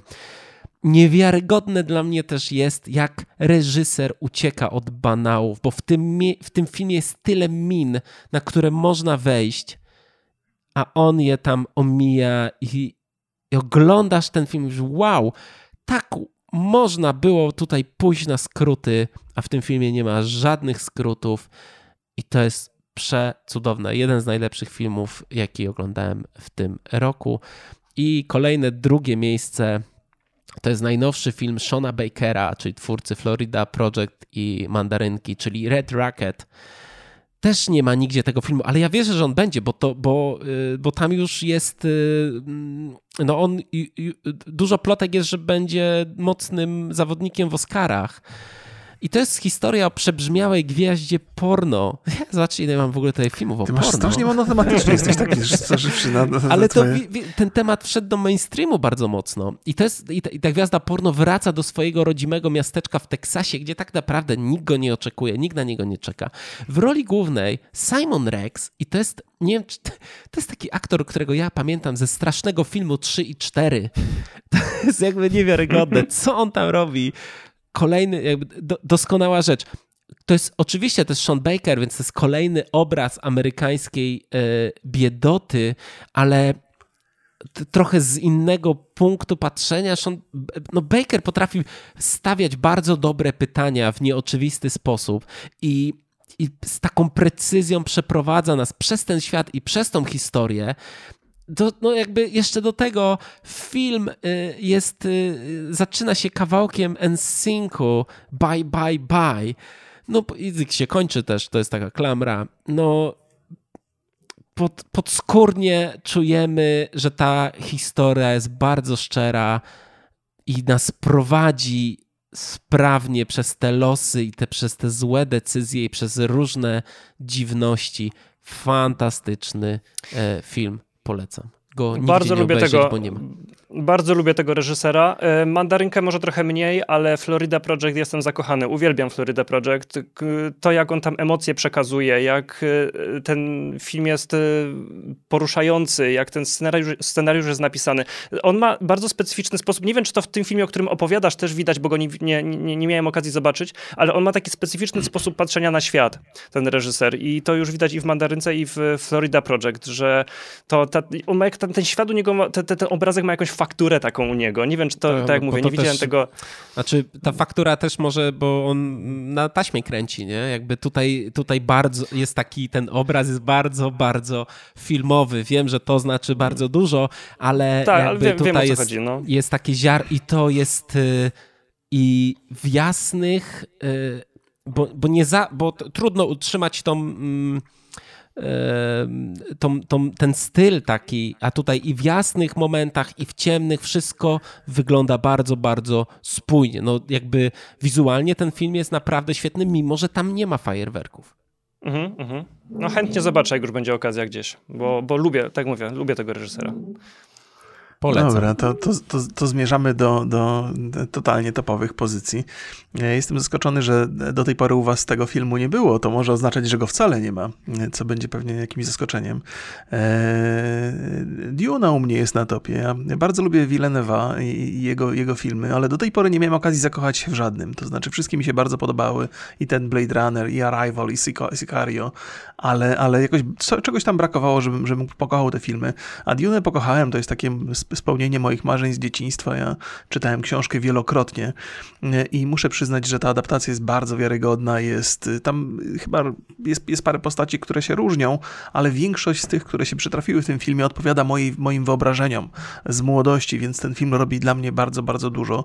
I przy okazji mam wrażenie, że to jest trochę, trochę serial, który trafił do kina i on zresztą będzie realizowany w częściach, nie wiem czy w dwóch, czy ostatecznie w trzech, ale, ale mam takie poczucie, on zresztą bardzo długi jest, to, to zupełnie mi nie przeszkadza. To nie, nie mówię tego w ramach jakiegoś e, zarzutu, ale, ale jest, e, zresztą, żeby opowiedzieć taką historię, jaką, jaką Frank Herbert e, opisał w Dune, to trzeba więcej czasu niż tylko trzech godzin, więc cieszę się, że Villeneuve poszedł w tę stronę. Z, z dużą przyjemnością to obejrzałem. My żeśmy też mieli okazję już rozmawiać na ten temat, więc wiele tu wiele więcej nie dopowiem z rzeczy, na których się kompletnie nie znam, ale które sprawiły mi dużo, dużo frajdy. To, to jak ten film jest kręcony, jak jest światło, jak w jak epicki i gigantyczny sposób pokazane są te wszystkie obiekty, które tam się pojawiają, statki kosmiczne, jakby mimo, że cała, cała opowieść dzieje się na planecie, to czuć ten kosmos, czuć tą cywilizację, która sięga znacznie dalej i czuć ogrom tego, tego wszystkiego. Więc powiedziałbym, że nawet niektóre rzeczy są, są mi bliższe po obejrzeniu filmu niż przeczytaniu wielokrotnie, wielokrotnie książki. Więc ta interpretacja Villeneuve'a także bardzo pasuje w mój gust i, i, i wiele dobrego ten film dla mnie zrobił. Żałuję, że nie miałem okazji go obejrzeć w IMAXie, bo to na pewno jest przeżycie Borys. Borys tam mm -hmm. oglądał, więc jakby, ale to już, to już mówię, to już żeśmy o tym rozmawiali. Więc u mnie Duna bezwzględnie, bezwzględnie na, na miejscu pierwszym, ale też prawda jest taka, że przy ilości filmów, jakie obejrzałem, trudno się dziwić, że akurat Duna trafiła na to miejsce pierwsze. Yy, no nie, u mnie na pierwszym miejscu jest film Magnaci i Czarodzieje. Nie, żartuję, dobra. Nie, u mnie też jest na pierwszym miejscu Dioda. Muszę przyznać, że... Tak? tak, oczywiście, no jakby zakochałem się w tym filmie. Znaczy tak po prostu.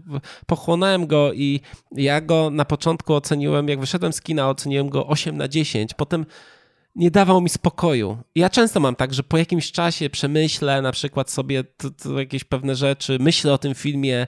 Tak miałem z Wieżą Jasny Dzień, która nie do końca mi się spodobała, ale długo o niej myślałem i, i, i ostatecznie jakby, pozdrawiam Jagodę, e, i ostatecznie jakby bardzo szanuję ten film. Mm, I tutaj poszedłem do IMAXa e, i, i podwyższyłem mu ocenę po tym, po tym seansie. Niezwykły seans. I jeszcze bym mu podwyższył pewnie, bo przeczytałem e, ten pierwszy tom, czyli to, co jest jakby tutaj. To jest 55% na na Kindlu, bo czytam na Kindlu i jestem pod ogromnym wrażeniem, jak to sprawna jest adaptacja. Nie, nie, po prostu niewiarygodne to jest, jakie, jak, jak celne zostały podjęte decyzje, co wywalać, co zostawiać. Dobrze, że tam nikt nie śpiewa, to jest w ogóle, bo, bo w książce tam sobie śpiewają i, mm, i jestem pod ogromnym wrażeniem.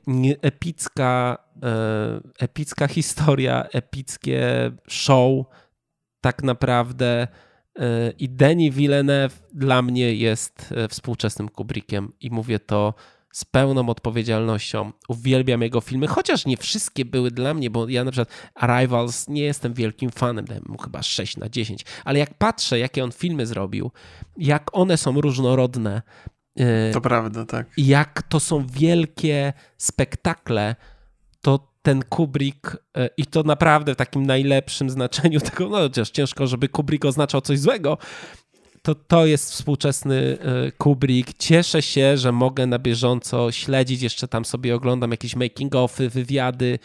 E, no to jest cudowne kino, wielkie, spektakularne, ale bardzo trafia w, w to, co szukam w takich wielkich spektaklach. Spoko. Ja myślę, że Marcin się z nami nie zgodzi, ale to zaraz nie, nie, nie, ja to nie, nie, nie, nie, ja to nie, nie, nie będę wchodził teraz w konfrontację e, argumentacyjną z wami, bo tak ładnie o tym filmie opowiadacie. Ja z większości się zgadzam, nie? Jakby sprowadzę to tylko do tego, że tak, jest to wizualny, przepiękny spektakl, dla mnie mógłby być krótszy i brakowało mi tam trochę nadbudowania tego relacjami między bohaterami. Brakowało mi tam mięska aktorskiego po prostu w tym filmie. E, jednak rozumiem jakby to, o czym opowiadacie. Jest to na pewno dzieło piękne, niezbyt doskonałe dla mnie osobiście, ale rozumiem oczywiście, że to, co przygotował Villeneuve jest fascynujące i może się e, podobać tak, jak opowiadacie, więc, więc e, jasne, Duna jest na pewno spektaklem um, kinowym w pełnym tego słowa znaczeniu, bo u mnie na pierwszym miejscu to jest zabawne, że wspomniałeś Kubricka, bo jest film Kubricka. Nie, żarty. E, słuchaj. E, e, bo dla mnie na pierwszym miejscu jest film, który tak nazwałem, że to jest tak jakby Wiedźmina nakręcił Kubrick, czyli Zielony Rycerz. Jest Aha. to film, który totalnie trafił w absolutnie wszystkie moje gusta filmowe i jest to dzieło, dla którego pokochałem w ogóle tę branżę. Jest to film tak piękny i tak trafiający w moje, wiecie, w moje emocje, w moje serducho. Jestem w nim zakochany po wsze czasy. Będę go ubóstwiał na zawsze. Cudo film, który, znaczy jak u postaw nie będę może streszczał całej fabuły, ja tak niespecjalnie lubię streszczać fabuły tych filmów, ale jest to film inspirowany e, średniowiecznym poematem o rycerzu Gawinie, który wyrusza w podróż, aby skonfrontować się z zielonym, e, z zielonym rycerzem e, i na tym się koncentruje. To jest opowieść o podróży. Jest tak cudowna, ma tak piękną atmosferę, tam jest i symbolika, i ob obłędne kolory, prześliczne kadry, wolne, nieśpieszne, typowo to jest taki jak właśnie, jak Barry Lyndon, nie wiem czy oglądaliście Kubricka, tam jeden kadr potrafił trwać i 30 sekund i być utrzymany. I Zielony Rycerz to jest właśnie taki Kubrick, które to, to cudo wizualne jest utrzymywane, możemy się tym delektować, patrzeć, podziwiać. Oprawa dźwiękowa, nie mówię to o utworach, ale o efektach dźwiękowych. To, jak ten film jest udźwiękowiony, jak to się komponuje z akcją bohaterów, z ich czynnościami. Jakieś echo, pogłosy, kroki, szelest kartek, zapalanie świec, dźwięk wyciąganych mieczy. To, to jest tak piękne i tak działające. Ja non-stop miałem ciary na plecach, gdy oglądałem Zielonego Rycerza. To jest autentycznie spektakl, za który, tak jak mówię, pokochałem kino i tego typu filmy mogę, tego typu filmami mogę się delektować. Nie spodziewałem się, że taką petardę zobaczę w tym roku. Jestem zakochany. No, yy, film, przy którym mi odjęło mowę już chciałem go wiele razy analizować u siebie, ale nie jestem w stanie rękawicy podjąć i zmierzyć się z tym filmem, bo mam wrażenie cały czas, że nie podołam. Jest to zbyt idealne dla mnie. Wspaniała rzecz. Jest, jest ja ciekawe, tylko... bo... O Jezu, przepraszam, mogę... Ja, tylko, ja tam tak... Sekundę dodam tylko, że to jest z A24 z tego, co pamiętam. Tak, to oczywiście. I to jest absolutnie najlepsza wytwórnia na świecie filmowa obecnie. Oddaję głos. Ja, e, to też jest taki film, który zwrócił moją uwagę. Ostatecznie go nie obejrzałem, bo zastanawiam się, czy on jest dostępny teraz gdzieś na jakiejś platformie. Nie, pewnie, pewnie nie jest, nie. jeszcze za wcześnie. Jest. To, co zabawne jest w tym, co opowiadasz o swoich filmach, kiedy, kiedy wpisałem sobie na y, IMDB Green Knighta, byłem ciekaw ocen. One nie są przesadnie wysokie, ale to wcale o niczym nie świadczy. To, to po pierwsze. Wspominam tylko w ramach tego, że zauważyłem. Natomiast kiedy wyświetliły mi się filmy podobne do Green Knighta, to na szczycie tej listy była Świnia właśnie, o której też dzisiaj wspomniałeś. Co zadziwiające to podobieństwo akurat byłoby, no ale może, może, może coś w tym jest i to tłumaczy twoje zainteresowanie. Być może to podobieństwo podobieństwo też IMDB odkrywa. Więc tempo na pewno jest podobnie wolne. Jest, można by znaleźć jakieś elementy wspólne e, między, między tymi filmami, jasne. Ale no, Zielony Rycerz naprawdę super rzecz. Znaczy, ja zdaję sobie, znaczy mnie nie dziwi, że on ma, nie wiem jaką ocenę ma, jakby mówi, mówiłeś? W okolicach siódemki, więc to nie siódemki. jest tak, tak źle, ale wiem, jak to wyglądają te oceny. Jest to, jest, to bardzo, jest to bardzo charakterystyczny film i ja jestem przekonany, że on do większości może nie trafić, bo to nie jest typowe kino fantazy i typowy film przygodowy. To jest taki film, którym się, wiesz, patrzysz i się delektujesz tym obrazem i tym dźwiękiem. Mm -hmm. To jest taki film do smakowania go. I no nie jest to kino dla każdego, nie? nie to nie jest taka nie, nie, typowa jasne, rozrywka. Nie musisz tłumaczyć w Ale nie, nie, ja nawet, o których ja, ja tego, opowiadałem. Nie, nie, ja, ja, ja, ja, się nawet nie tłumaczę, tylko to tak mówię jako ciekawostka, nie? Właśnie też dla osób mhm. może, które nie widziały tego filmu, chciałyby się z nim zmierzyć, że zaznaczam, że to nie jest film dla każdego i ja w pełni rozumiem, że on może wynudzić. Po prostu, że można wręcz usnąć na, na, na, na siedzeniu w kinie. I, I jasne, bo to jest y, film charakterystyczny, ale wiesz, no to jest to cecha filmów charakterystycznych, które odważnie podchodzą do różnych aspektów, że po prostu to nie trafi do każdego. No i najważniejsze, żeby go obejrzeć, no to, to no nie jest dla każdego, bo trzeba umieć obsługiwać strony z torrentami, żeby go obejrzeć, więc... No teraz, no, jest ten pro, teraz jeszcze jest ten problem, tak. Ale wiesz co, może na płytach już jest, nawet nie... E, wydaje mi się, że na Blu-rayu nawet w 4K jest, a czy nie wiem, czy on jest w Polsce wydany, bo na pewno miałem go, e, planowałem sobie go kupić i on chyba jest na Amazonie i tak dalej, w sensie na, znaczy na Amazon, no, że za granicą można go chyba kupić, ale w Polsce nie jestem pewny, czy jest wydany już na płycie oficjalnie. Też nie wiem, no. bo, bo... E, a kto jest wydawcą? Bo mówiliście, że, że, nie że wiem, ekipa... Czy to Gutek nie, nie, ten, nie dystrybuował tego, więc... Gdzie, kto, a kto na świecie to, to dystrybuuje? To jest, e, to jest też pewne A 20, znaczy produkowało 24, ale... Tak, e, tak. Tak, a dystrybucja w Polsce Forum Film Poland, więc to nie wiem, co to absolutnie E, co to będzie. Ja też bardzo chciałem obejrzeć ten film, jakoś mi się nie udało, ale no ja mam tak, że... Yy... Aga, nie teraz, przepraszam, przepraszam was, bo mi żona się włączyła przez Aleksę, przepraszam. po, po, A propos sztucznej inteligencji. O. Alexa dropout. I e, jeszcze wy, wyłączyłem. Przepraszam, znaczy, przepraszam. Nie żonę, tylko Aleksę. Muszę żonę iść przepraszać, bo ją włączyłem bez, bez ogóle.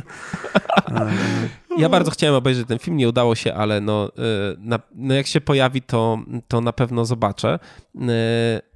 Y, rozumiem, że zamykamy i możemy sobie szybko jeszcze podsumować mm, to, co się wydarzyło u nas na grupie na głosowaniu. Ja może od końca będę te filmy mówił, bo część z nich już mm. przerobiliśmy. Y, dziesiąte miejsce to jest Ostatniej nocy w Soho. To już rozmawialiśmy o tym mhm. filmie. Potem jest Obiecująca młoda kobieta. Też rozmawialiśmy. Suicide, Suicide Squad. Mm. Nie widziałem. Jest ja na VOD, to wiem, ja ale nie. Ale ten Gana, tak? Tak, ten Gana. Tak, mhm. tak, tak. To jest taki, to jest kolejny film z DC, gdzie, gdzie cała historia się niestety rozbija na poszczególnych bohaterów. Każdy z tych bohaterów jest dosyć interesujący, a przez to, że opowiadani są wszyscy naraz, to żaden nie, nie, nie dostaje tyle czasu, ile mógłby i powinien dostać. Więc to ciekawe, bardzo widowiskowe dzieło, rozrywkowe niezwykle, ale jeżeli chodzi o te komiksowe filmy, to moim zdaniem jeden z tych słabszych. No ale to poprzedni, poprzednia odsłona Suicide Squad też jakaś jakaś wybitna nie była, ale to mój, mój gust, jak się okazuje, że są ludzie, którzy bardzo lubią. E, kolejny to jest Shang-Chi, Legenda Dziesięciu Pierścieni. E, robiliśmy odcinek o tak, tym, tak, tak. więc... E, Całkiem spoko.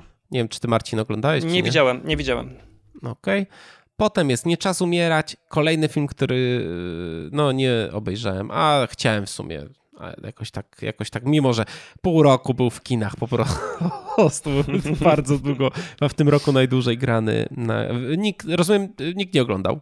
Ja widziałem. Bo, A, mówimy, o tym, bo mówimy o Bondzie, nie? Tym, tak, tym ostatnim. Tak, tak, tak. No widziałem, widziałem. Mi się podobał. Ja niespecjalnie lubię tego aktora jako Bonda, więc się cieszę, że już się skończył. No, lada, lada moment będzie do, w internecie do obejrzenia, bo widziałem już zapowiedzi, że, że się tam... Tak, już Nie no, film, film, film jak Bond, no co, co, co, co tu dużo mówić. No, takie widowisko, nie? Na ekranie. Okej, okay, potem jest e, Free Guy, na czwarto też rozmawialiśmy, na czwartym miejscu jest Na Rauszu, też rozmawialiśmy. I podium, proszę Państwa, na trzecim miejscu film, który może być dla wielu zaskoczeniem, ale jak się jest pijanym studentem, to na pewno zna się ten film doskonale. To są Magnaci i Czarodzieje, e, epicka, polska super produkcja. Nie wiem o czym. Obejrzałem, ale dalej nie wiem o czym jest. Ja, mój komentarz, nie wiem, czy wy oglądaliście ten film. On trwa ponad 40 minut. No, niestety. On jest Jak... na YouTubie, nie? Tak, jest, jest na YouTubie. W dwóch no, wersjach przed... można sobie wybrać nawet, więc y, no jest to... On no nie, znaczy nie, nie, nie, nie widziałem, nie? Tak prze, prze, przerzuciłem, ale jakby spokojnie, no no nie, nie wiem za bardzo jak to skomentować, może poza tym, że wiecie, no kręcenie takich rzeczy nie jest wbrew pozorom proste, nie? Więc jeśli ktoś ma pasję i się w to idzie, no to rany. Możliwe, że te osoby, które to nakręciły teraz za kilka lat będą robić rewelacyjne filmy, nie? No, więc, e, więc no. Wszystko może no. się zdarzyć, nie zmienia to faktu, że e, wygląda to jak e, po pijaku zmontowany LARP, który został nagrany przypadkowo. A to oglądałeś całe, obejrzałeś, tak? tak? Oglądałem, oglądałem. No jak był na liście, no to musiałem jakby zobaczyć zobaczyć. Ja nie wiem, bo tam jest jakiś w ogóle y, strasznie długi proces produkcyjny, ale to tak trochę wygląda, jakby telefonami to było na, nagrywane. Wszystko tam jest złe. Muszę Są to ujęcia powiedzieć. z powietrza. Y, też złe. Wszystko jest tam, wszystko naprawdę jest. Y, no, tym... Nawet podobno chęć, by zrobić to źle, też wyszła źle. To jest, to jest problem. Ja to oczywiście wszystkich, poziom, tak? wszystkich, wszystkich pozdrawiam, bo robienie filmów to jest bardzo trudna rzecz. Przed chwilą to rób, powiedziałem rób, właśnie, tak. Rób, tak, tak. Róbcie dalej. To nie jest tak, że nie, no nie jest to może, naj, ale za jakie tam wyniki w ogóle są, y, to y, nie patrzcie na wyniki, róbcie, róbcie dalej, jak, jak złapaliście bakcylę, no bo to studenci no, jacyś pewnie. ewidentnie. No, to no nie, no jasne, no od czegoś trzeba zaczynać, nie? No, jak zacząć to z fantastyką, to wiesz. Yy, z fantazją. Z fantastyką? Z fantazy? Z gatunkiem fantazy. Z fantazją, no. Fantazja, fantazja. Na drugim miejscu jest Spider-Man bez drogi do domu. Ja nie oglądałem. Ja też nie. Mm, ja nie też zdążyłem jeszcze. No. no właśnie, bo to też. I na pierwszym miejscu jest Duna. Dosyć no. sporą. No może nie, ale te, te trzy jakby te, te, pierwsze trzy miejsca miały zdecydowanie ogromną przewagę głosową przed y, resztą. I to by było na tyle. E, Marcin, bardzo, bardzo dziękujemy Ci, że do nas padłeś, podzieliłeś się e, swoją topką. Zapraszamy oczywiście na Twój kanał na, na gałęzi, na Instagrama. I, I, wszystkie tam linki będziecie mieli w opisie. E, ja czekam na Wasze topki w komentarzach. Możecie napisać trzy najlepsze filmy tego, tego czy zeszłego roku 2021. Mm, ale jak ktoś chce się rozpisać, to niech pisze więcej. Ja z chęcią e, posprawdzam sobie, co jeszcze e, ominąłem. Mimo tego, że wszyscy mówią, że to był kolejny fatalny rok pod względem filmów, ja uważam, że cudowny, dużo nie, bardzo dobrych też uważam, filmów oglądałem. Też uważam. Masa dobrych filmów była, też nie zgadzam, nie zgadzam się, że to był słaby rok. Naprawdę dużo, dużo, dużo różnych ciekawych produkcji, nie tylko właśnie na festiwalach, takich jak, jak, jak ty miałeś okazję obejrzeć, ale sporo jest produkcji, które były świetne. A ja się zgadzam, wbrew temu, co mówicie. Zgadzam się, zgadzam się y, dlatego, że, że to, co było na powierzchni, było, było tego niewiele. To jest tak, że jeżeli ktoś siedzi w filmach tak jak wy, to na pewno można się było dogrzebać wielu fajnych rzeczy. Natomiast jak ktoś po powierzchni tylko się przesuwa, tak jak ja, to, to ciężko było trafić na coś wybitnego. Więc z tego względu, z takiego po, popularnie patrząc na, na kino, to pewnie nie był do końca udany.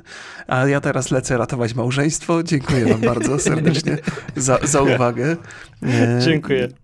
No i co? Już pytanie z pytaniem żeśmy zostawili Państwa, także, tak. także mogę spokojnie iść. Sobie tak, trzymajcie, trzymajcie się. się. Cześć. Pa, pa, pozdrawiam bardzo cześć, serdecznie. Cześć.